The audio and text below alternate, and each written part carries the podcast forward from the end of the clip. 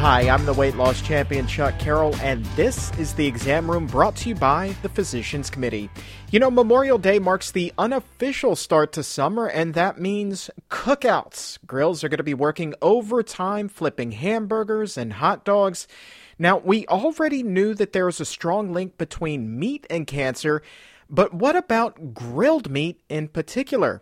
As it turns out, grilled meat comes with its own specific cancer risk.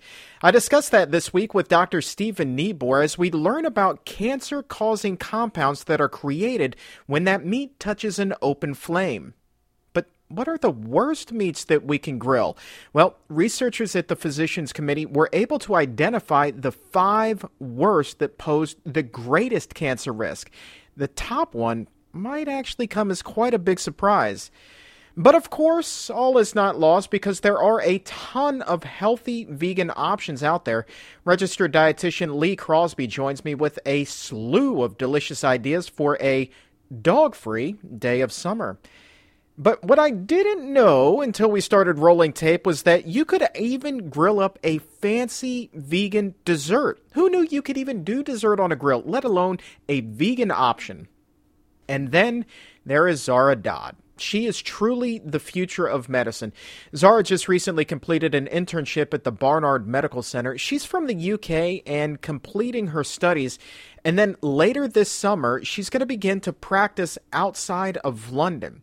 You're going to hear Zahrah talk about her passion and her desire to be able to speak with her own patients about the power of a plant based diet and how it can improve their health, not just in the short term but over the course of their life. And that's critical because medical students like Zahrah receive little nutrition education, and that is a void that doctors carry with them throughout their career. But Zahrah saw this, identified the void early, and will now be able to help her patients live happier, healthier lives. Let's get started with the science. Here's Dr. Neabore explaining how cooking meat on the grill increases your risk of developing cancer. This is the Exam Room Podcast brought to you by the Physicians Committee. The weight loss champion Chuck Carroll here with you. Give the show a follow if you would be so kind on the Twitters at PCRM, on the uh, Instagrams at Physicians Committee, and uh, shamelessly, I will also plug myself at Chuck Carroll WLC. Good for both Twitter and Instagram. One stop shop. Nice. Summer, right around the corner, Memorial Day, the unofficial start to the summer season. And of course, that means a lot of people are going to be breaking out the grills, doing some grilling and chilling. And the former me would definitely throw some burgers on there, some chicken on there. But I'd like to think that I'm a little bit older and wiser. And to confirm that my IQ has risen just a little bit, I want to welcome back to the show Dr. Steve Neabore from the Barnard Medical Center. Hello, Dr. Neabore. Hello, Chuck. How are you? I'm doing great. How are you? Fantastic. You know, are, are you a, are you a grill guy growing up? Were you a grill guy? My, I should say. My, my parents did a, a, fair amount of grilling. I don't think I was ever allowed to touch the grill. No, no, just and not just because it was hot. I mean, like you know, you just no uh, good at cooking. Yeah, I don't know. I mean, you, you flip over the burger, I guess. Yeah, of course, there's more do. to it than that. There, I think. But I, I, don't care what you put on the grill. You're going to flip it over. You, pretty much have to flip everything. Yeah. But there's a there's a technique to it. You don't want to flip it too soon or too late, right? That, oh, absolutely. Because you lose the juices or something. That's I guess. Right. And, and, you have to attack it from the side. You can't go straight on. Yeah. See? You got to you got to come at it you know, at about a 45 degree angle, come in, swoop under. And this is good for whatever you put on the grill, by the way. Okay. You swoop under, get it right up there on the spatula, get yourself a nice flip. You know, I can tell you, not to brag, but I'm pretty good at grilling pancakes. Are what? You know, on the on the it's technically a griddle, right? Right. But it's still it's kind of the same thing. Huh. Okay. I'm just I like to I like to make pancakes. All right. You're a pancake guy. Yeah. Okay. Yeah. So, Dr. Neabore's a pancake guy, which absolutely has nothing to do with what it is that we're talking about today. It's uh, close. It's you know, pancakes and grilled meat. I, I just think the grilling, you know, you're you're putting something on a hot surface. Okay. All right. Well, why don't we just add boiling water on the stove to that? All right, and and that's a cut, right? We're done. Is yeah. That, I don't even know. I'm giving the I'm giving the timeout sign. I don't know what the cut. Wait. No, no, know. there's no cutting. We're just, All we're right. just going to keep rolling All here. right. Shenanigans aplenty. Um, but in all seriousness, man, there is a, a real link between grilled meats and increased risk of cancer. And this is something that uh, a lot of people are still unfamiliar with, despite the fact that the World Health Organization has spoken out about it, um, despite the fact that you hear more and more about it. At least in theory, um, you know, on the internet and from organizations like the Physicians Committee. So, what we're trying to do is just bring a little bit more awareness to it. So, I, I guess like let's let's start with the broad strokes, man. I mean, the open-ended question: What is that link? What causes that cancer connection? Wow, that that is a very broad question. There's, it is. There's we're gonna dial it in. Don't worry. there's there's a lot to it. The the link, as per the World Health Organization, really has a lot to do with the, the compounds that are made when you actually grill the meat. Okay. So when you expose meat to very high temperatures and open flames, you get compounds that are actually made in the meat, which you then presumably ingest. And those compounds in your body are what lead to cancer or can lead to cancer. So these things, they have big long names. There's heterocyclic amines or HCAs. Mm-hmm. Then there's polycyclic aromatic hydrocarbons. Just rolls off the tongue It sure does. right? Uh, and both of those things are, are what are called mutagens. Okay. So I'm not talking about like Teenage Mutant Ninja Turtles, right? But uh, mutagen means it, it can cause DNA damage. And so that doesn't mean that it causes cancer, but DNA damage then can mean that that cell can no longer reproduce normally. Interesting. So sometimes your body can take care of it and get rid of it. Um, but sometimes we think of it like making a copy of a copy of a copy. And down the line, that copy quality is no longer as good as the original quality. Sure. And sometimes something can go wrong. So when the DNA needs to replicate, reproduce itself to make a new cell, if there's a if there's an error making a copy of the copy, sometimes you can actually end up with copies that just go out of control. So now to use that same analogy, it'd be like the copier getting stuck in the on position, just making millions and millions and millions of copies. And when that happens in your cells, that's basically cancer. That's uncontrolled growth. So Interesting. so that's how that mutation in the DNA can then, at times, lead to cancer. Now, is this uh, specific to? Well, obviously, it is specific to grilled meat. Um, is this kind of along the same lines, danger level, from a doctor's opinion, as processed meats, which we also know uh, have a strong link to cancer? Yeah, they're, they're pretty similar. Yeah, the, the, so the, the processing of the meat can be can cause these chemicals to be made also. So they can be exposed to higher temperatures. Um, they can be certain chemicals can be added to the meat, which can then make these uh, make the cancer have sorry make the meat have increasing cancer producing abilities, let's say, or increased ability to mutate the DNA in your cells. Do you know specifically what types of cancer we're talking about here? Yeah, they they found that the cancer is most common in your GI tract actually. So, you know, it's follow the path of the meat, starting in the mouth, going down the throat, so throat cancer, going into the stomach, stomach cancer, going through the intestines, so colon cancer, rectal cancer, um, and then even ones like prostate cancer, breast cancer. Interesting. Yeah. So it kind of runs the whole gamut there. Yeah, yeah. They've even found links to blood cancers like lymphomas and leukemias. Um, th- well, that's that's interesting because I, I- I mean, technically, isn't all cancer going to wind up in the blood at some point or another, just because that's how the cells travel? Yeah, it- depends. So if the cancer's spreading, so if you have um, metastasized cancer, then uh, with certain cancers they'll spread through the blood. Some cancers spread just by touching other things. So you can see sometimes the you know the organs in your abdomen. You can see cancer spreading, let's say, from the pancreas to the stomach or something like that, where those two organs are, are pretty close to each other. So it doesn't necessarily have to go through the blood. But when we say blood cancer, we really mean cancers that are originating with those cells that make blood cells. So the stem cells for the blood, which are usually found in the bone marrow. I want to go back to the HCAs and the PHAs. Um, let me correct me if I'm I'm Okay. saying these incorrectly. Go for it. Heterocyclic amines. Yes. And polycyclic aromatic hydrocarbons. Yes. Yeah. Look at You me. got it. You yeah. got it. You're ready to be an organic chemist. Yeah, man. Uh, what, what what is the difference between the two there, really? Oh, so glad you asked that question. I know you are. So they, it, it has to do with the structure. All right? So both of these both of these substances have kind of a ring in their structure. So I'm not sure how much chemistry you've had in your life, but if you think of, um, let's say, uh, uh, a molecule of alcohol Okay. or ethanol, Right. there's two carbons, they're kind of right next to each other, there's no ring there. But these substances here, I'm just using the alcohol as an example because it's a common substance that people know. Sure. But these substances have an actual ring in their structure. And what differentiate, differentiates the two of them is what makes up the ring. Okay. So the the poly uh, polyaromatic hydrocarbons, polycyclic aromatic hydrocarbons, There or you let's go. say PAHs from now on, yes. um, have pr- have carbon in the ring. They're made up entirely of carbon in the ring, or at least the primary ring. Whereas the the, the other one, the HCA, the heterocyclic amines, um, they have an uh, atom of nitrogen in the ring actually, and so it's basically what makes up the ring that is the difference between the two. Um, and I found it interesting actually that smoking a cigarette can produce some of these substances as well. Really? Yeah. See, well, now see now that that just kind of ties it together for everybody. If you're equating smoking to grilled meat, that's that's gonna open some eyes. There. Yeah, this is that's the I think that's one of the key ideas to keep in mind as the link between those two. So people always say, "Well, oh, is eating meat as bad as smoking?" Right. We're, we're not saying it's as bad, but there's overlap. There's Right. similarities between the two.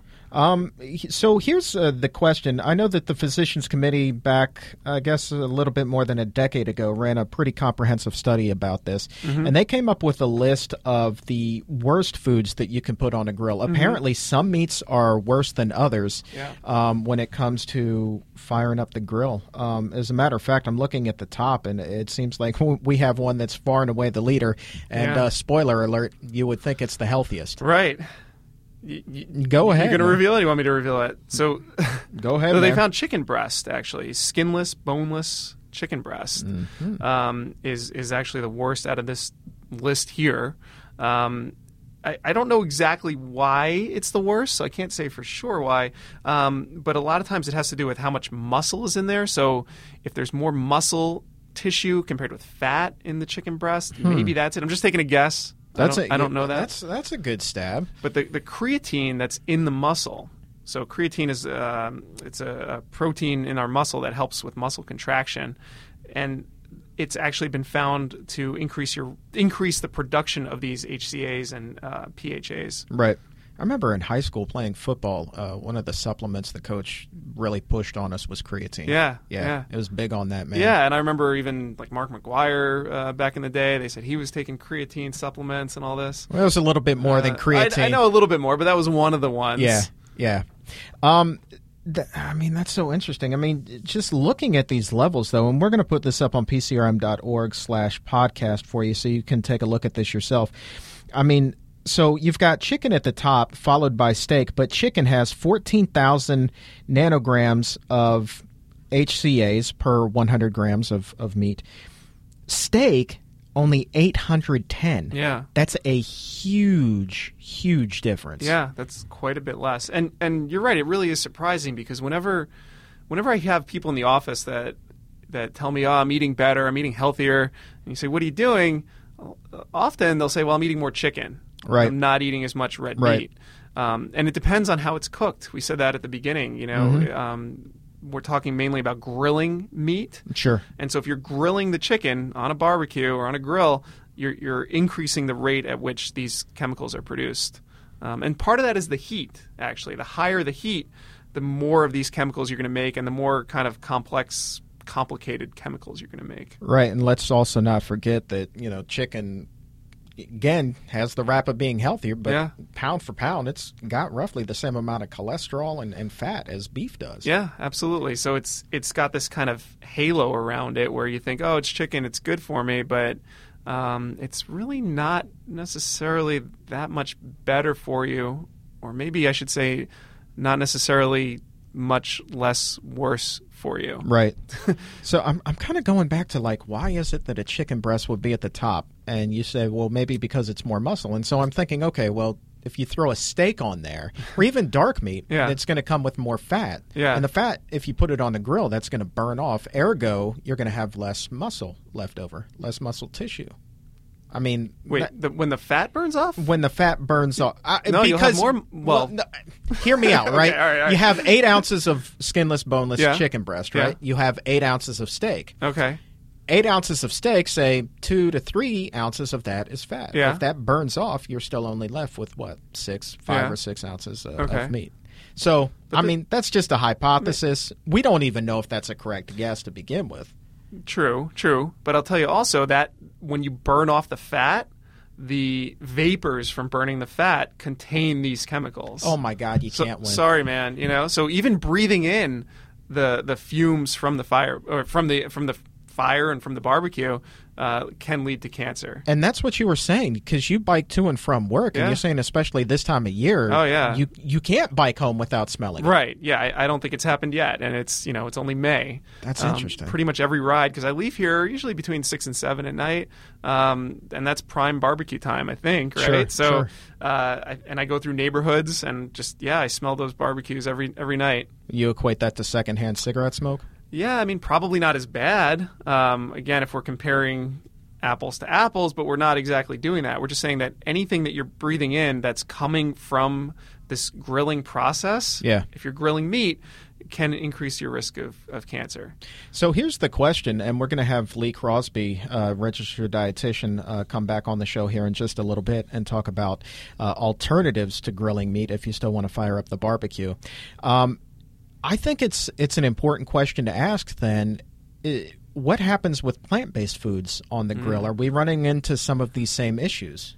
That's a that's a fantastic question. Well, and, thank you. And the the answer is no, we're not actually because you're not grilling muscle, Right? Oh, right? Plants don't really have muscle, I don't think. to the best of my knowledge, right? no, they don't. Maybe in the movies, some of the. I don't know. uh, but yeah, no. So they don't have that creatine that's in there, um, and they don't have the same, really, the same setup of protein or amino acids, um, which is really where these things come from. It's Right. it's when you're really cooking those proteins, uh, like the creatine, um, and you're you're basically just cooking that muscle. That's what turns these chemicals into carcinogens. And let's not forget that typically a plant based diet is going to lower your risk of cancer overall. Yeah, absolutely. That's- And and they have studied it. I mean, they haven't found anywhere near the level of these uh, cancer-causing chemicals in plant-based foods or plant foods when they're grilled. Right. Um, I think the exact wording from the uh, from the NIH or I forget what website we were looking at there, but was it was not found in significant amounts. Right. I, I- mean, that, that to me is just fascinating. And I will say, and, and again, we're going to have uh, Lee on the show here in just a little bit. Um, I love some grilled corn. Yeah. I love some grilled red peppers. Just kind of keep it simple. You Yeah. throw that on there. Uh, I know you're not an eggplant guy, but that's that's kind of beefy. It's kind of meaty. That's Well- that's a good thing to grill. Well, you know what, Chuck? I know you're not a watermelon guy. Definitely and not. I, I have this watermelon sitting in front of me here, at least a little. I don't know The watermelon doll, doll? watermelon, watermelon doll. Yeah, there you there you go. go. But people grill watermelon. I've never What? had grilled watermelon, but I know people do it. How? What, no. How? I don't know. People, maybe somebody can write in on our uh, Twitter or something and tell us about that. At PCRM. Yeah. At Chuck Carroll WLC. What's yours?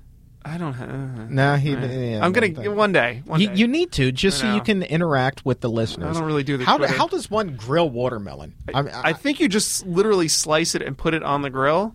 I, I've never experienced it, but I've heard people talk about it. that's weird I- to me personally. It may taste delicious. I might enjoy watermelon Maybe. if it's been grilled. I don't know. Maybe we should try it. I think we should. But you don't enjoy watermelon? I just- don't. I know. But I, I, never really- have. I don't really enjoy eggplant. No. I don't know. I- I'm not- yeah. We're weird like that, I guess. Yeah, I I don't like onions either. Um, so anyway, uh, Dr. Neabore, thank you very much. Sure. As always, super educational. Thank um, I like you, man. You know the thing that I really enjoy about having you on is like, so you you are always able to bring the science and use these big terms, you know, but you, you also have this way of explaining it so that everyone understands. That is a skill that not every doctor has. Well, thank you. I appreciate that. No, I- so do your patients. I, believe uh, you me. I try to explain things. I used to explain things to my grandmother. Uh, try to explain things to my parents or you know everybody else. I think if you don't really if you don't really get that person to understand what you're talking about, it's kind of pointless. Like Right. what you know, I can tell you all about your how your body works, but if you don't understand it, I might as well be speaking a foreign language, Mm, touche. right? Yeah. And I know I always think of the uh, the quote that's attributed to Einstein. which I don't know if he actually said this or not, but this is what I've read. Uh, you don't really understand something until you can explain it to your mother. you know. I don't. I don't know that he said that either, man. I, I don't know, but I've read that, it, Yeah. so it must be true. You Yeah, know, if, absolutely. If, you it's saw it on the internet, yeah, it's online. It must be true. Absolutely. But it's a good point nonetheless. no doubt. You gonna fire up the grill this summer? I don't even own a grill. Yeah. All right. You're calling me out. Yeah. Damn. I'll stop by your place. But you got a griddle. I have a griddle for the pancakes. Mm, yeah, alright. but that goes on the stove. You know, I know.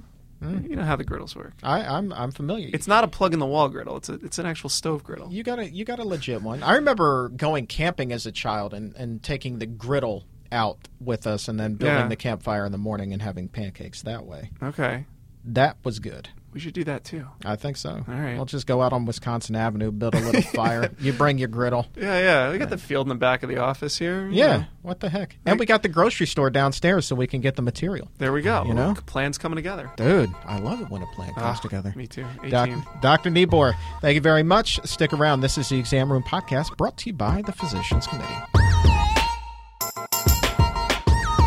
You're continuing to listen to the Exam Room Podcast brought to you by the Physicians Committee. The weight loss champion Chuck Carroll still here with you. Thanks for taking the ride with us this week. The show on Twitter at PCRM. The Physicians Committee also on Facebook. Go and give it a like if you will. If you want to study up on nutrition, animal welfare, we've got all sorts of good things on there for you we're doing for a first time something really I think is unique and interesting with our guest. One of the things that we do at the Physicians Committee and upstairs at the Barnard Medical Center is welcome medical students to do a clinical rotation with us. And often they come from overseas. And so, with that, I thought it would be phenomenal to welcome Zahrah Dad to the show. And she has come all the way from London. Yes. Hello. welcome to the show. Thank you very much for having me. It is absolutely my pleasure. And let me tell you something. You made my day. I didn't meet you until about 10 minutes ago, but you made my day, uh, unbeknownst to you, a few days ago when uh, another colleague here came into the office and said, Hey, you know, we have this intern. She's working upstairs. Her final day is coming up. And she's a big fan of the show. She's mm-hmm. like, go up and, and talk to her. I was like, okay. So I go up and, and I try to find you that day. You weren't there, but then I was like, I need to get Zahrah on the podcast because there are so many questions I want to ask you about the difference between nutrition education here in the States versus what you're getting in the UK and, uh, of course, the royal wedding. You know, Yeah. j- so many things that, that we, we need to discuss. So I appreciate you taking the time. No, not at all. It's a pleasure to be here. Uh, let's let's start with that nutrition education. One of the things that we try to promote here at the Physicians Committee is really trying to increase the amount of nutrition knowledge, as I like to call it, that medical students get before uh, they finish up in school. Yeah. In the U.S., I mean, we're talking like just minimal at best, maybe one course or something like that. Is it any different in over in the UK? I don't think so. Um, I think that I was so when you, you mentioned about wanting to talk about nutritional education. Um, so I went back over my curriculum and I tried to think, you know, actually where we taught more about nutrition, and I just don't remember. Um, but I went through five years worth of, of briefly five years worth of lectures, um, and I only found so in our first year we learnt about micronutrients, so vitamins and their deficiencies, so really common things like osteomalacia and uh, thiamine deficiency. Um, and then we learnt, I think, in our third year, we had a bit of a public health module. So we learnt a bit more about uh, carbohydrates and protein and fat and the standard British diet. But it was just very factual and nothing that gave us sort of any guidance as to how we, as future doctors, should talk to our patients about nutrition um, and, and what sort of the ideal diet that patients should be on. Um, nothing was sort of detailed, so it's very vague information that we were given, and it's no wonder that we take it in and then it sort of goes in one ear and out the other. Right. Um, and then we, we as when we qualify as doctors, we just feel totally uh, incompetent in terms of speaking to patients about what diet would be best for them and how to be physically active. Even um, it's it's very it, it's not taught very well. R- real quick, we've talked uh, ad nauseum on this show about the standard American diet, but you just said the standard British diet. Uh, Yeah. How do they compare? I think they are similar in some ways. So obviously, we still have a lot of processed food. Um, we, I think the sort of typical British things like fish and chips, and and we have this thing called bangers and mash. So I don't know if you've if you know. I've heard of it. Is. I could not tell you what that is. Yeah, it's basically sausages and mash. Okay. So that's a really what, mash being mashed potatoes. Yeah, mashed okay. potatoes. Yeah, yeah. yeah. Um, so a lot of like very heavy carbohydrate and foods, and a lot of meat. So steaks and venison, things like that. Mm-hmm. Um, and and we love our, our, our, biscuits and our desserts and um, we have like really famous confectionery so um, we have these things called like quality streets which are these like little chocolates um, that they're it's funny because they're they're almost like part of my childhood. Like they're advertised as being for like at christmas time or easter time you just give them to people. Um, so yeah, it's it's similar in that sense, but I think the difference and what I've noticed actually since being here in the US is that um, one good thing is that our portions uh, or yeah our portions are a lot smaller compared right. to the US so right. uh, I think a large in the UK is maybe the equivalent of a small in the US yeah so in some ways we are restricted through our portions but but then again we still have really high rates of obesity and heart disease and type 2 diabetes so maybe it doesn't make that much difference is it as high as it is here in the us uh, two-thirds of the mm-hmm. population here are either overweight or mm-hmm. obese uh, do the rates compare over in the uk similarly mm, i'm not entirely sure i, I I think it, it's a growing problem. It's mm-hmm. definitely, um, I know in general, I think the NHS spends about, so, so the NHS being the national health healthcare system in mm-hmm. the UK, um, spends about sort of like eight billion pounds on lifestyle related diseases. So that includes ischemic heart disease and type 2 diabetes. Mm-hmm. Um, so it's definitely a huge burden on our healthcare system, um, and I, I think the prevalence is growing. Um, but yeah, I'm not sure in terms of sort of like comparing it to the U- to the US, what I mean, you have like more people here, but um, yeah, so I'm not entirely sure on the figures there. Before we move on, you mentioned the the British healthcare system there, and I, it's it sounds like universal healthcare. Is is that correct? Uh, can you briefly summarize that for mm-hmm. us? Yeah. So in the UK, we we have the national healthcare system that um, is essentially um, free at the point of access, and it's free to to anyone, um, any citizen of the of the United Kingdom. So we it's funded through taxes, so every every person pays taxes, um, and a portion of that will go towards um, the NHS. Um, so any if you have any problems, if you you know you have the flu, or even if it's something um, you know like more serious that you have a heart attack, when you go to see your GP, um, so your equivalent of a family practitioner, or you go to the, the emergency room, you'll receive care straight away. Uh, you won't be given a bill at the end, um, and it's sort of it's it's free in general. Right. Um, but over your lifetime, you'll obviously contribute through through your taxes. Sure. Zahrah Dad is the guest here on the Exam Room podcast, brought to you by the Physicians Committee, doing her clinical rotation up in the Barnard Medical Center. Um, I want to ask you because we were talking about nutrition education and it's lacking, and you come to a place that kind of specializes in that. What what drew you to the BMC? So um, it's a bit of a long-winded story, but I so I turned plant-based about a year and a half ago, and mm-hmm. it was for for health reasons. Um, and then in doing so, I started obviously reading around, reading the literature. Um, so I got very interested in plant-based nutrition, um, and I knew. Uh, in my final year in medical school, we have what is called an elective. So we get to go abroad anywhere in the world for six weeks and see medicine in a different context.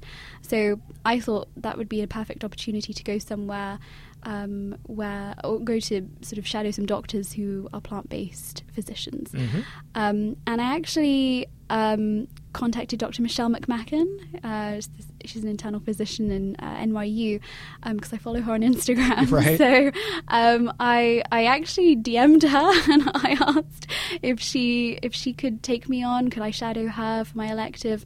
Um, and she was so kind, so lovely. She replied straight away. And unfortunately, she she's not allowed to have students because she works for the university. But Right. she actually said, "Oh, what about PCRM? I know they have students all the time. Why don't you get in contact with them um, and, and and see what happens?" So I think I, I had heard of Dr. Barnard and his work beforehand, but um, because of her recommendation, I then got in contact, and actually it worked out perfectly. I was able to come here and um, organised everything very easily, um, and it's been amazing. Yeah, talk to me a little bit about that experience. Mm-hmm. When you walk in day one, what were your expectations? And uh, the bigger question is, were they exceeded? Uh, most definitely were. um, so my expectations before I came, I really I was just wanting to soak up as much knowledge as possible because although I'd read some things, I don't think I was confident enough in talking to patients um, and other doctors about plant-based nutrition. Um, so I was coming in with a sort of a very um, like a sort of sponge mindset. I just Mhm. wanted to soak everything up.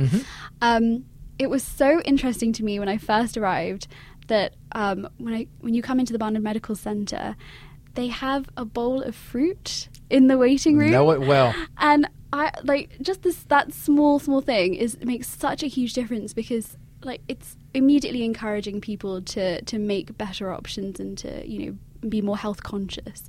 Um, we would never see something like that in, in a GP surgery in, in the UK. Um, and then they have amazing literature. So they have like the power plate um, poster everywhere. Um, which is obviously what's encouraged here at the at BMC.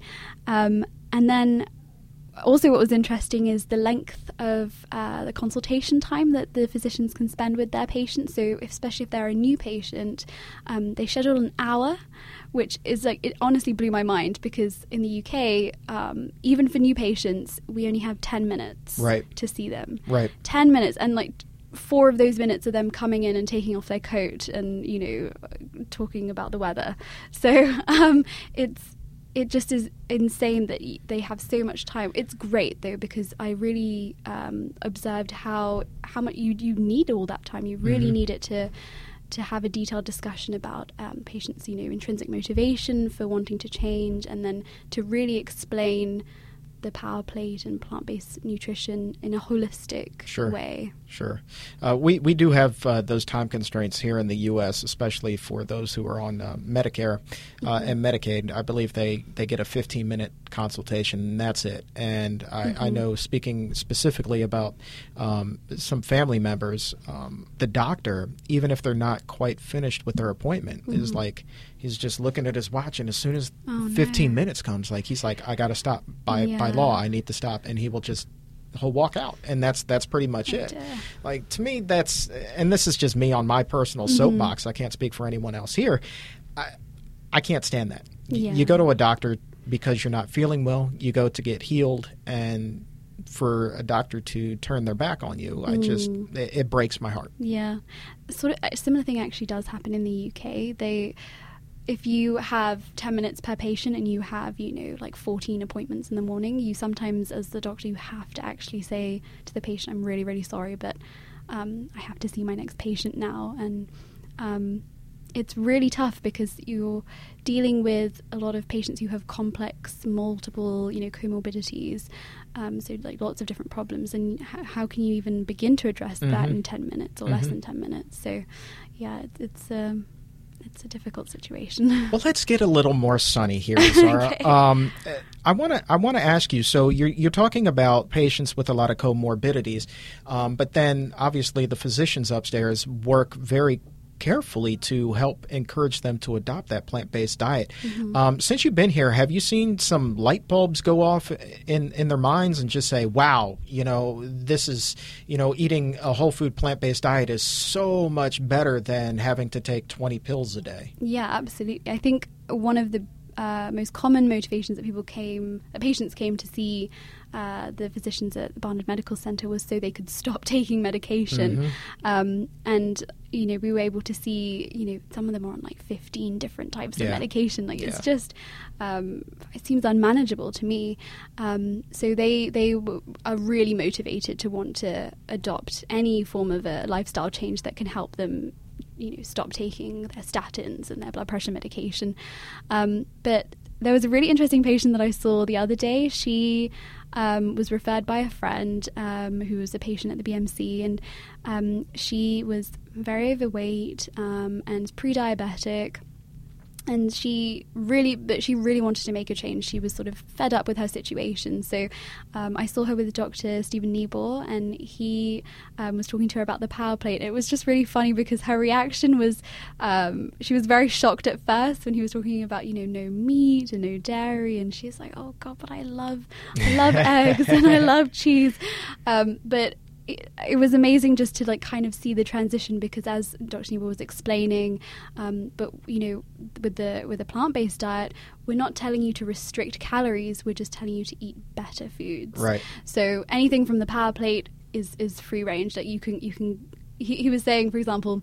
Uh, no one's come back and told me that they put on weight eating 50 apples every day. Sure. Like, you know, you can't really put on weight if you're eating, you know, whole foods, plant, you know, uh, low fat, whole food, plant based diet.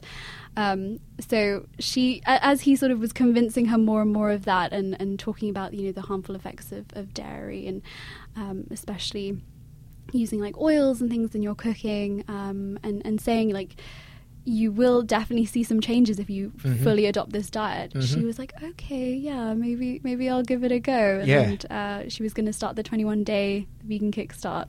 Um, so yeah, it was it was funny just to watch her go through sort of a range of emotions yeah. and eventually come around to the idea. I love that. And I, I, love talking with people who have already made that transition mm-hmm. and the way that they come back and they're like, it doesn't take the full 21 days mm-hmm. for me to feel better. Like, yeah they start to feel better like almost immediately by yeah. day three they Definitely. a lot of them report feeling like a new person mm-hmm, already mm-hmm. and that's so ma- energy exactly and, and, yeah. and, it's not long before they're able to um, stop taking those medications absolutely yeah. i just think that that's wonderful so um, before we wrap up i want to ask you a couple more questions mm-hmm. now um, you are just about finished with school correct yes that's right um, and you have already a job lined up is that correct? I correct do yeah in august all right so tell me a little bit about where you're going.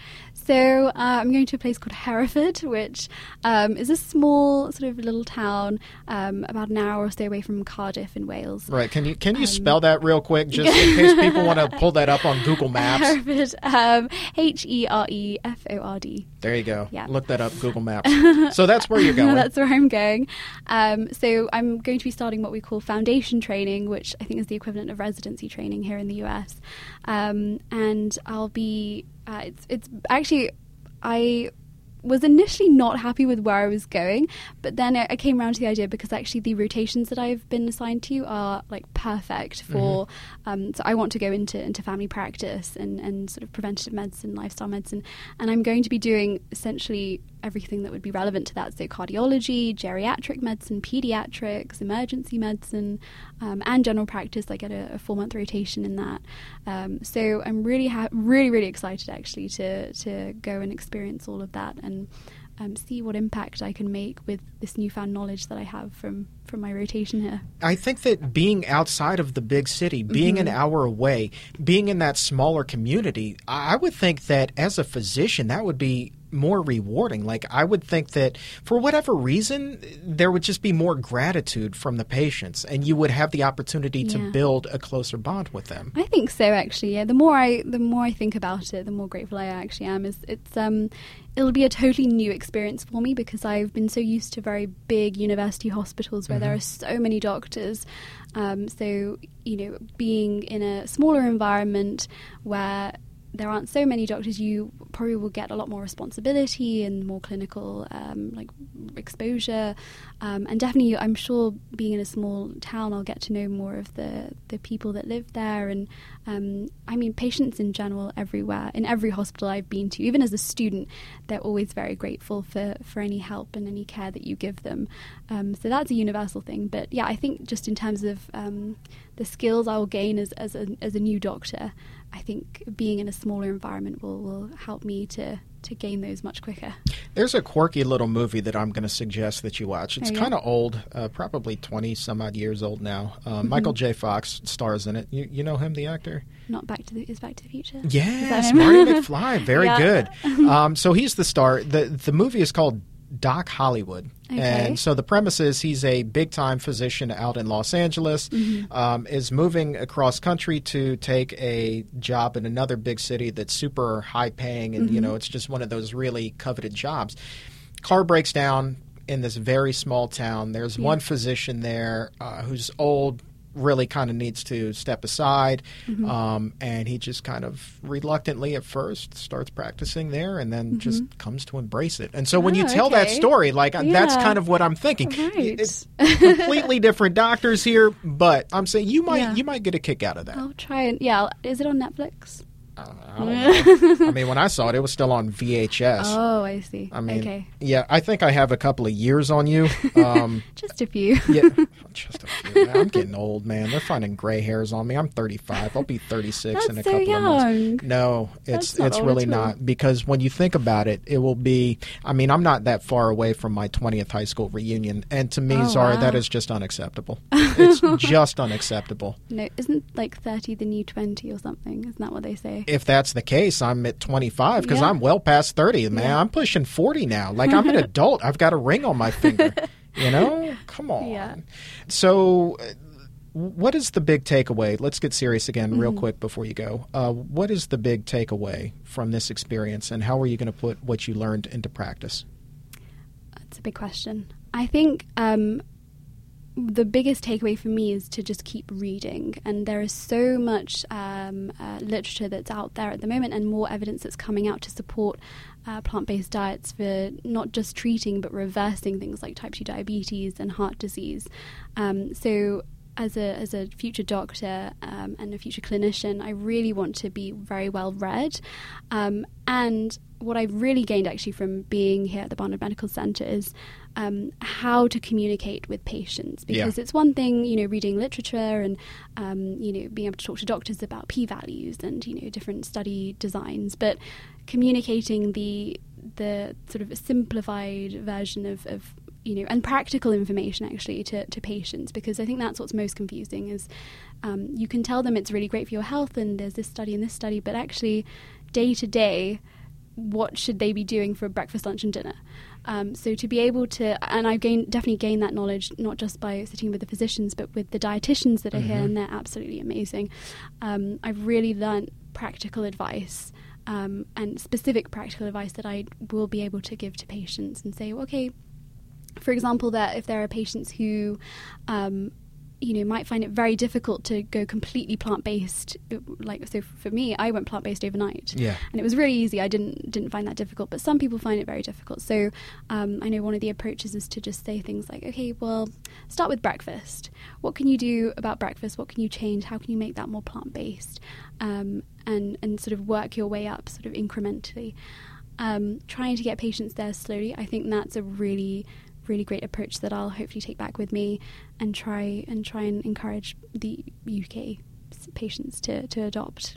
I think that that's phenomenal. Uh, the world needs uh, certainly um, more people like you, um, Oh, especially you. young minds who are going to be practicing Yeah. medi- uh, medicine for many years Mhm. into the future. And the fact that you are starting out um, being a plant based um, physician and, and knowing, acquiring a lot of this knowledge about nutrition, I just Yeah. think that that's that's just phenomenal. So my hat is truly, truly off to you. Thank you. You know, there are lots of us actually. I think it's a growing community, so it's very exciting to Yes, be part of it. But you're here now, so you get all the credit now. okay. Here's what I want to do with you. Um, Mhm. I would love to keep in touch because I think that your story is amazing. I think that what you've done here is amazing, and I am just so optimistic about your future. Um, so I know that you're going back, am, um, yeah. but there is a thing called Skype, and so what I would love to do is to Skype with you every so often, just to check to see Yeah. how that rotation is going, how um, your discussions with the patients are going, as far as um, introducing them to Yes. plant-based dieting absolutely. um, and i just i think that would be fascinating Definitely, yeah. I mean, I have a lot of ideas and things coming up. Actually, I'll be talking to some doctors back in the UK and uh, some GPs who um, they're already incorporating a bit of lifestyle changes into their practice. Um, so they really want to know about what I learnt here at the Physicians Committee and Um, so I'll be speaking to them, and then um, I have a rotation in cardiology coming up. So I'm like, this is prime opportunity to promote plant-based diets and try and convince some cardiologists that Yeah. the data is there. There's a huge evidence base for it. So Get it done. Yeah, I love the it. plan. Yeah. Okay. so we will definitely stay in, in touch. Um, you're starting in August. yes, Is that correct? yeah, first of August. Okay, so we'll, we'll check in with you in the fall at some point, Yeah, just to see how things are progressing. Okay, Yeah, that sounds perfect. Zahrah thank you so much Thank for for coming much. on the show. Thank you for having me. This is the Exam Room Podcast brought to you by the Physicians Committee. The weight loss champion Chuck Carroll here with you. Be sure to subscribe to the show on iTunes or grab it from Apple Podcasts, wherever it is that you happen to get your podcast from. Go ahead and subscribe to this. Lots of good information each and every week. Uh, and real quick before we keep going, uh, thank you again to Zahrah Dad, uh, future doctor over in the UK. Just wrapped up her internship at the Barnard Medical Center. I am so excited to hear how she starts to implement what it was that she learned here uh, with her practice over there. Specifically, how she introduces her patients to plant-based dieting and the health benefits that come with it. I think that that's fantastic. I'm all about preventative medicine through nutrition and it's super critically important that we have young doctors, medical students who begin to learn about this so that they have then a lifelong practice of informing their patients of how to keep it happy and healthy and stay off of a lot of unnecessary medications. Just take care of yourself.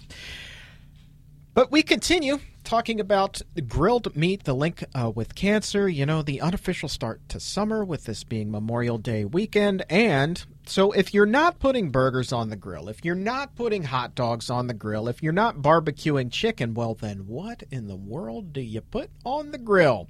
To help answer that question, we have brought back one of my favorite guests, is registered dietitian Lee Crosby from upstairs at the BMC. Hello, Lee. Hello, Chuck. You do you do a lot of research. I You do, know, when yeah. when you come to the show, you come heavy with you know a packet of notes. I always do. It's how I cope with life. I research. Yeah, pretty much. but he, here's the thing: in all seriousness, what I find is that you care genuinely about Oh, this stuff, Absolutely. and that just shines through. Oh, I hope so. And I'm glad to hear that. Thank you. The listeners are happy to hear that too. Believe you me, because they're about to get hit with some knowledge. Yeah, they are. So Tasty, tasty knowledge. Let, I mean, let's let's start with the top. I mean, hot dogs. That's a big one in the summer for ball Right. games, for picnics. I know it. It kind of breaks my heart a little bit. I know that there are veggie dogs, but like, how how do you get around the whole traditional hot dog thing? Well, just by ha- by asking for it and having it there for one thing. I will say my little neighborhood picnic. I went this time, and there are a couple of other vegans in the neighborhood. Oh, really And so now at the barbecue for my neighborhood, there was a whole separate little you know tray for the tofu dogs, and it was empty. Really? Still lots of hot dogs sitting in there, but the tofu dog's gone. So yeah, it's it's amazing how just bringing it with you or asking if someone can have it there can really start to get people curious to also start trying it too. I, well, I think that that's just it. I think that there is that curiosity Mm-hmm. level uh, among non-vegans who are like, mm, Yeah, tofu, what's that let- about? Let me, let me just see what, what what's going on here. Yep, yep. Um, so that that works out pretty well. But I understand that it doesn't just have to be that that hot dog with the mustard and the ketchup. Like you can really gourmet these things. Oh up. yeah, absolutely. Absolutely. You don't just have to, you know, you can do the standard, you can do the relish and the mustard, but you can do whatever you want. You can do some chutney, you could go you could go sort of Tex-Mex style and do like a little bit of avocado and salsa, do whatever you want. Yeah. Uh, with chili specifically, I know that there are a few brands that you've identified. That, Yeah, so chili dogs are one of life's great pleasures, and just because you're plant based does not mean you have to say no to chili dogs forever. Because they do have these great, you know, I'm I'm a fan of smart dogs, but tofu pups are great too. But what you can do is, you know, you go ahead and grill up your grill up your hot dog, mm-hmm. and then you can get one of these vegan chilies that are on the market. So a couple brands, Amy's Organics makes one, McDougall makes one. I think actually Hormel has a vegetarian chili. It says vegetarian, it's vegan. So put that on there. And there's also this great recipe. I believe the blog is Hummusapien. Ah, clever name. see? I see what they did there. But they make a great cashew based vegan queso. Well, they made the recipe. You make the queso, but it's really good if you put that on chili on top of a on top of a smart dog or a tofu pup. So tasty. Man, Bring you know, it. This is this is disgusting. But you're talking about a chili and cheese dog. That reminds me of going to 7-Eleven growing up when I was still really overweight and getting the big bite and putting that nasty chili and Oh, that nasty cheese The on it. glowy, like plasticky cheese Yeah, sauce. Yeah. and No, this is actually good for you. Yeah, well, thinking back to it, I never felt good after eating. Oh that. no. Ah. yeah, you couldn't. No, Uh, how could you? It, it's just impossible. Um, so that's that's good to know. But I, I'd be remiss if I didn't point out that that doesn't sound necessarily like it's low in calories and low in fat. Well, okay, so the chili actually is because most of these chilies are fat free, so they're very low in fat. And actually, the smart dogs and the tofu pups also very low in fat. The queso is a little higher in fat. It's made, I think, one batch is made with like half a cup of cashews, and then there's salsa in there that gets all blended in. So if you're just doing a drizzle of the queso, it's actually not bad in terms of calories and fat. Yep, I know Wow. it. I know. Interesting. Yep. Well, you just proved me wrong. And no added oils. The only oil comes from the cashews. Uh, whole wheat bun in this case. Always. Always. Come on. Yeah. What do I look like? I'm a dietitian. uh, hot dogs and what goes with the hot dog? Hamburger. Oh, I was like, sides, fixins. What do you want from me here? No, no, no, no. Um, Yeah, burgers. I mean, I think that when people get introduced to plant based dieting, one of the things that they find is that there are a million and one veggie burgers. there really there. are. It is ridiculous. Like you could dedicate a whole aisle in the grocery store Yeah. just to various veggie burgers. Pretty much. I think Wegmans may have actually done that. really, There are just so many. there there are. Yeah. uh, Wegmans, uh, Whole Foods. I mean, Oh, Whole Joe's Foods, yeah. them. I mean, Yeah. it's just ridiculous how many Yep. there are. Whatever your pleasure. Uh, I like the black bean ones myself, but I know that you've you've come up with a whole bunch here that you can throw um, on the grill. And, and let, let's start with this. I did not know this until you and I started hashing out this segment. Mm-hmm. You can actually grill the veggie burger. Yeah. Like grill it, grill it. right, like on your grill, like on the grill grate. Yeah. Yeah. You didn't know this? No, like I, I was like, you can do it on the stove, do it in the microwave. Well, yeah. put it in the oven. like- Sure. but I never thought that the grill. Yeah. Now there are some caveats with that. Yes, So the the store bought the frozen ones tend Mm-hmm. to do much better. Some of the homemade recipes do not hold together as well. So if you want to put some of these homemade burgers on the grill, a lot of recipes online you'll need to use like a like an extra grill pan. Right. But I have one for you that actually does not require an extra grill pan that will hold together homemade on the grill itself, like mm. right on those grill grates. Do tell. All right, so this is actually a recipe from Minimalist Baker, and it's a little higher in fat. Again, I will, I confess, but it's a holiday, and that fat is coming predominantly from walnuts, so it's coming from a healthier source. Get Right. a little bit of omega threes in there, and it's just a really nice, solid burger that will hold together for the grilling process. And there are a couple of tips to actually make grilling veggie burgers overall easier, particularly the ones you get from the store. Right. Want to hear about that? By all means. Okay, so this is actually, again, you mentioned research. These tips are actually brought to you by the testers at Consumer Reports, one of my favorite organizations. How great would it be to be a tester I know, again, life goals. But for right now, doing the dietitian thing. So here's, here are their tips for making sure that you get the perfect veggie burger. Uh-huh. So first is you don't have to thaw them. So that's extra convenient because you got you know 15 people in your backyard for a barbecue. You don't want to sit around and have to like, is this thawed enough? Is this the right place? Nope. You just grab them from the freezer, put them straight on the grill. But before you put them on that grill, you want to make sure you preheat it and clean it. So once you Actually, it's better to clean it after you've heated it. I don't know if you've done yes, this. that much I know. Yes. So yeah, let it preheat on. We're talking about medium, medium high heat here. Let it preheat for ten minutes. Take that wire brush, scrub down that grill, and then the frozen burgers can go straight on there. Hmm. So pretty handy. And then you want to make sure you only turn them once during the process because that can minimize any of the sort of tearing or falling apart. So, but when you get done with that, you get the nice grill marks, you get some browning, a little caramelization that really brings the flavors out. So you end up with a really great product at the end. Interesting. Yeah. And uh, as one of the things that Dr. Neabore and I were discussing uh, during his segment a little bit earlier in the show is that with plant based foods, uh, unlike the grilled meat, uh, there is not that risk of, uh, of developing cancer. That, that stuff is not there. Yeah, no, none of the sort of HCAs, that sort of thing, the sort of oh, heterocyclic amines, the scarier things. Don't forget the. PAHs. and the and the PAHs, polycyclic aromatic hydrocarbons. Yeah. yeah. I didn't know there was going to be a quiz. Two points Aced for it. you. Yeah, Yes, you did. um, I, I'm curious. I, I want to go back to that that homemade uh, walnut burger that you were talking about. Yeah. You have the recipe for that. I want to put that up on the website. Yeah, it'll be in the show notes. And this is this is true confession. I have not actually tried this burger, but my brother, who has four kids, and their family is is not vegan by any stretch, but all of his kids love this burger, and these are kids that eat, you know, a lot of the standard American foods. So, you know, I think that's a pretty a pretty resounding endorsement. Uh, well, let's be picky here for a second. What is your it. personal favorite veggie burger? Do you have one? Ooh, for grilling, I want to say the Amy's Sonoma burger. Okay. It's a little bit higher in fat. I think it's like five grams in a patty, so I try to stick to just one. But it's actually a mushroom base, so it's got this really great savory kind of flavor going on. Um, for everyday use, I like the Engine 2. They have a Tuscan kale and white bean burger. I need to try that one. I've not had that one. And I will say that burger itself is not hugely flavorful, but that's what I like because it's like one of, it's like a palette. You can just put whatever you want on it. So I do the whole standard, you know, mustard, ketchup, lettuce, tomato, onions, pickle slices. Oh my gosh. And you're just in heaven. so heaven. good. So good. Have you had the Amy's black bean burger? That is my favorite. I actually haven't because you mentioned that, and now I'm gonna have to go try it. it's it's got a little bit of a kick to it. I think that they put How just much a- kick are we talking? ju- just a little. I mean, I mean, it's not going to burn your mouth. It's Okay. not hot sauce by Okay, any good. stretch. Okay, because yeah, I mean, I'm a it's little bit of a wimp. No, no, no, no, no, no, no, no, no. This is it's it's nothing like that. It's just a, a little bit, but it's got such a good flavor overall, Huh. and it sticks together. It's it's a heartier burger. Interesting. Yeah. All right.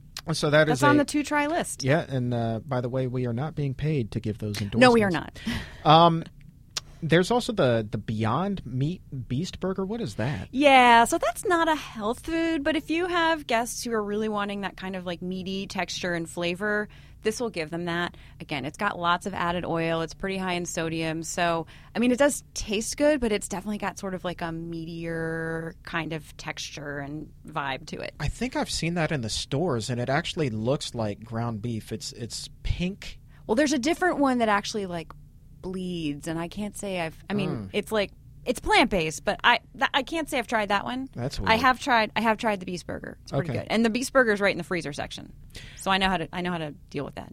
Um, mushrooms, man. You, you you get your portobellos. Those things are Oh, yeah. great. Easy. H- how would you do do up the portobello?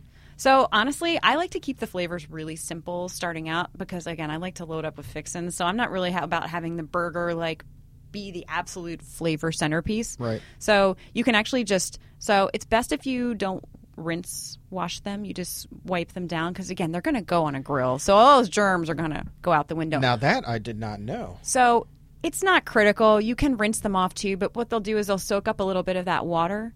And so they're not going to cook up as, as beautifully. They're not going to brown quite the same way. Or if you want to marinate them and you've rinsed them first, then they're going to have water in place of what should be the flavorful marinade. So that's why if you ever see a recipe that says just to wipe down mushrooms, that's what it is. Honestly, I rinse like button mushrooms most of the time. But since portobellos have this big flat surface, they're easy to wipe off. And I like to scrape out the gills too. So for me, I'm like, well, I'm not going to bother washing it. But also, you're not eating it raw, you're Right. cooking it. So Do you even bother seasoning that up if you're going to go that route? Honestly, for the grill, I don't typically, but we definitely like. There's a great recipe on Physicians Committee's website, pcrm.org, and we can put that in the show notes. It has this nice balsamic kind of you know marinade that you start out with, and it sounds really good. I like a balsamic marinated portobello that someone else makes for me, but for myself, I'm also a little bit lazy. I'll just hit it with some cooking spray and a little salt and put it on the grill. Is that one from the 21 day Kickstart program? I believe so. Yeah. Yeah. I think I've tried that. It's Yeah. pretty tasty. Not going to lie to you. Um, barbecue grilled tofu. Now explain this one because obviously you have the tofu dogs, but it seems like you're you're talking about something a little bit different here. Okay, full disclosure, I have not tried this, but I've looked online. This is where the research came in because I, was- I was just wondering. I'm like, well, I wonder, can you grill tofu? Because I know you can do pretty much anything to tofu. It's one of those magical foods. It becomes literally anything you can think of. It's a, you know, it's a scrambled egg, like it's some sort of like a chicken faux chicken nuggets, whatever you want it to be. So turns out, yes, you can grill tofu, but you have to make sure you have the extra firm, firm, extra firm variety. Pat it completely dry. You can do that whole. Have you ever tried pressing tofu between two plates to get the extra liquid out? I've out? heard it, haven't done it. Okay. Well, yeah, you can put it between two plates and put a book on the top plate, and it squeezes out the liquid. A better method I've seen is just to cut it in whatever size of like, you know, I won't say slab, a slab that Yeah. you're going to put on the grill, and then just pat it dry to get the mm. extra liquid out. And then you can marinate it beforehand so it soaks up again some really interesting flavors. And the nice thing of tofu, it soaks up whatever you put on it and then pop it on the grill. And the key on the grill, though, is to make sure your grill's really clean. Again, you're doing the preheating thing to season the grill with oil. And again, it's not really going to go on the food, it's just to make the grates a little bit nonstick. Right. And then you put it over low, slow heat for like 10 minutes per side. Apparently, that is the trick to getting it crispy and brown and a little bit more of a hearty texture versus just a browned outside and a soft inside. Low and slow. That carried over to uh, to the vegan diet. Yeah, I always heard about that with the traditional grilling stuff. Oh, interesting. Low and slow. Yep. Well, That's how you lock in the flavor. same for tofu, apparently. All right. Who knew? Interesting. Yep. Learn something new every day. Yep. I want to talk about the thing that gets me most excited. And this is something that I've really done my whole life, long before I adopted the plant based diet full time. And that is roasting fruits and oh, vegetables on the grill. So good. I'm so telling good. like Lee, one of my favorite things in the summer would my mom would take us to the beach, Virginia Beach. We were living in Tidewater, and on the way home, there was this farmer stand, and we would always stop and get fresh corn. oh, it's so good in the summer. It was Get the out. world's best ever. and the sooner it comes out of the field, oh, the better. Oh, yeah. Sweeter. Oh, yay. And then you bring it home. Now I'm hungry. You bring it home. you fire up the grill. Yep. And it is good. Now, question Did you do it in the husk or did you shuck it and put it straight on the grill?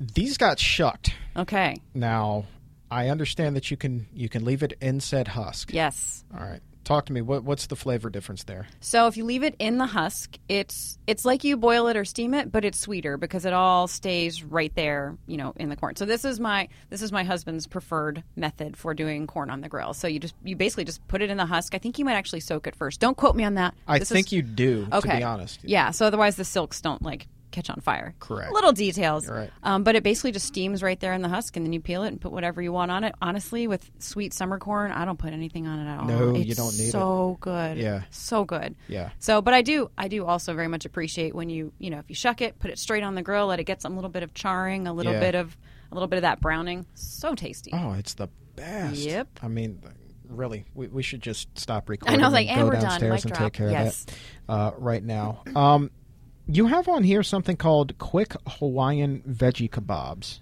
Oh, so easy. These are so easy. These are something that I can, I can honestly just make this and be done. But I know if you're having people over, you have to do more. But basically, so you're going to use skewers. You can have metal ones, or if you have the bamboo ones, you do need. Speaking of soaking things, you Yes. need to soak them so they don't catch on fire. Learn yes. that lesson. Oh, really? Is there a Oh. story there? That, I mean, it's not a good one. It's like the the skewer burned, and so did the food. So, Ew. I mean, that's that's pretty much all there is to it. Not so tasty. No, so, soak the skewer. Okay, Soak yeah. skewer. Soak your skewers. You heard it here. Public service announcement. That's right. Okay. PSA. The more you know. That's right. So basically, it couldn't be any simpler. You're going to get some sweet bell pepper, whatever color you like. The green looks really pretty. Red onions. Now, if you don't like to have a little bit of that onion kick, you can steam them in the microwave mm. first, but you're just going to cut them into sort of wedges. And then you're going to do chunks of pineapple, and you just thread that onto skewers, and you brush it with like a sweet barbecue sauce. So I like Sweet Baby Ray's, but whatever kind you know makes you happy, go for that. Brush it with that. Pop it on the grill on medium high heat. Let it go for I don't even remember how many minutes. I always just kind of eyeball it. I think Right. five or six minutes, you know, per side. Turn it over, brush it with more barbecue sauce, and let it go for another five or six minutes. Super tasty. Um, hmm. And you can also, if you want to make that into the entree, you can put some cubes of that dried off tofu on there too, and just treat it the same way with everything else. At which point it becomes like a chicken kebab. Exactly, Yeah. yes. I- I used to do those quite a bit. I want to go back to what it, I. I am not a big onion fan. I make n- no bones about it. Do not enjoy the onion. but what Even you, cooked? What, caramelized. raw, okay. caramelized. Okay, more for me. It's all But good. You said something that kind of piqued my interest. I did not know that steaming them before steaming the onion beforehand kind of kills the flavor a little bit. It doesn't kill do- the. It's not going to make it not taste like an onion. It's just going to not have it hit you with that sort of like almost horseradish heat that you can get from a raw onion sometimes. Hmm. So, or you can just use a sweet onion like a Vidalia onion, that sort Right. of thing. But it's not as pretty as a red onion. so, No, no. Yeah. Uh, fun fact: After I had my surgery, there was like a two month window where I did enjoy onions. And Really? Then that went away. Two months. Two months. Huh. It was yeah. Interesting. I Yeah, wonder and why. Put them in salads and you know have them on the side. Like it was great. And then it was like and we're done. the switch Yep. flipped. done with the onion. You know, who knows, right? Um, one of the things that Dr. Neabore and I touched on earlier, and I had no idea that this was even a thing, was Hmm. grilling watermelon. Yeah. Now you talk about not liking onions. I'm not. I know people. Some people swear by it, but ah, to me, I just feel like watermelon's supposed to be cool and crisp, and that's the deal. So grilling it, just I don't know, doesn't hit me right. So, uh, what what other fruits then would you recommend? Oh man, it's not quite peach season yet, but once it's peach season, peaches and plums both do beautifully. You can just cut them in half, take out the pit, and put them straight onto the grill. I mean, you might spray them with a little bit of cooking spray if you think they might stick, but so tasty because the sugars in there kind of caramelize on the surface. And then I think we actually have a recipe we can include in the show notes for a balsamic um, like glaze that goes over the top Right. of those. Oh, grilled peaches. Another fun one is to do a grilled banana boat. Talk to me. Yes. Okay. So this is a fun one. I actually did this for the first time, I think, with friends, and it was in high school.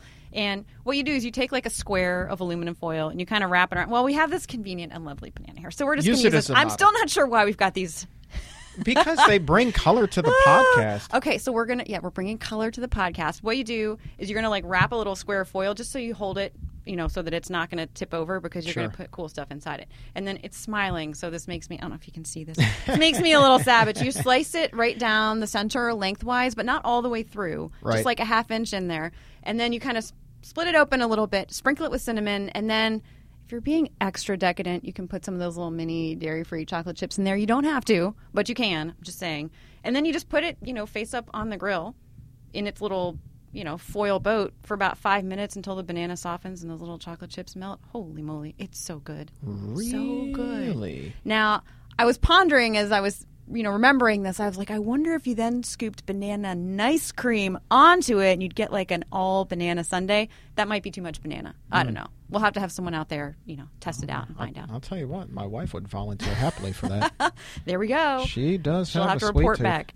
No, I'm I'm going to try that. I had no idea that you could even do dessert on the grill. Oh yeah, Like who knew? absolutely. It was like you know my my sweet thing on the grill really kind of stopped with pineapple. I do love some grilled pineapple. Oh, I'm telling though. you. And also, oh, on a veggie burger, grill up some pineapple rings. Did I mention that? It's so No, good. I It's so haven't even good. thought about that. It's so tasty. Okay, Yeah. w- would you pair that with uh, with the mushroom or? oh, you could do that. okay. Yeah. Again, I, I love barbecue sauce with pineapples. I'd probably do like a little barbecue sauce with that. Maybe just some real thin slices of avocado. Again, special occasion. Right. Um, yeah. But any really, you can't go wrong. No. We don't like onions, so I was about to say, ooh, a little red onion, but that no, ruin ooh, it. would no, ruin of it. course not. Yes, grilled pineapple on a veggie burger. Two what thumbs were up. you thinking? All right, so uh, we're going to take all of this information. We're going to put it up uh, on pcrm.org slash podcast. And bottom line is this. So if you're grilling this summer and you have people coming over who aren't vegan, fear not. You can prepare things that are just out of this world, Truth. that aren't hamburgers, that aren't hot dogs, that isn't chicken. that are better than all of those things. Absolutely. You can't tell me that uh,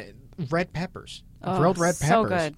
I So mean, good. it's it's unbelievable how great some of this food is, and you can go the traditional route with the tofu dogs and Yep. the veggie burgers. You know, you are just again a wealth of information, and that's Lee why I love having you on well, the show. thank, well, thank you, Chuck. Yeah. It's all about the research, man. Veggie-quest.com is her website. Uh, that's also your Twitter handle and uh, and your gram, if I'm not Uh, mistaken. yeah, I believe so. And also, there is a great Memorial Day whole menu. It's got some grilling things and some not grilling things on pcrm.org. so we can right. link that too, right? Look at you with the plug plug. There we go. All right. Lee Crosby, registered dietitian up at the Barnard Medical Center. By the way, you can, uh, if you're in the D.C. area or just feel like traveling, you can come call the Barnard Medical Center, make an appointment, and sit down with Lee. She'll give you some grilling tips and, and help you with your diet overall. I know that uh, you have helped a number of people um, close to me in my life, and I am, in all honesty, sincerely in your debt. So, Oh, well, thank you, Chuck. And if you don't know, now you know that you can have a delicious plant based cookout that is sure to please the entire family and all of your friends. You can schedule an appointment to visit with Dr. Neabore or Lee at the Barnard Medical Center for independent one on one consultations. All you need to do to make an appointment is log on to barnardmedicalcenter.com. Be sure to subscribe to the exam room brought to you by the Physicians Committee on iTunes or get it from Apple Podcasts or wherever it is that you like to get your shows from. All we ask is that you also leave us a five star rating and a good review so that as many people as possible can hear the show and learn about the power of plant based nutrition. Dr. Neil Barnard back on the program next week, but for now, I'm the weight loss champion Chuck Carroll. Thank you so very much for listening.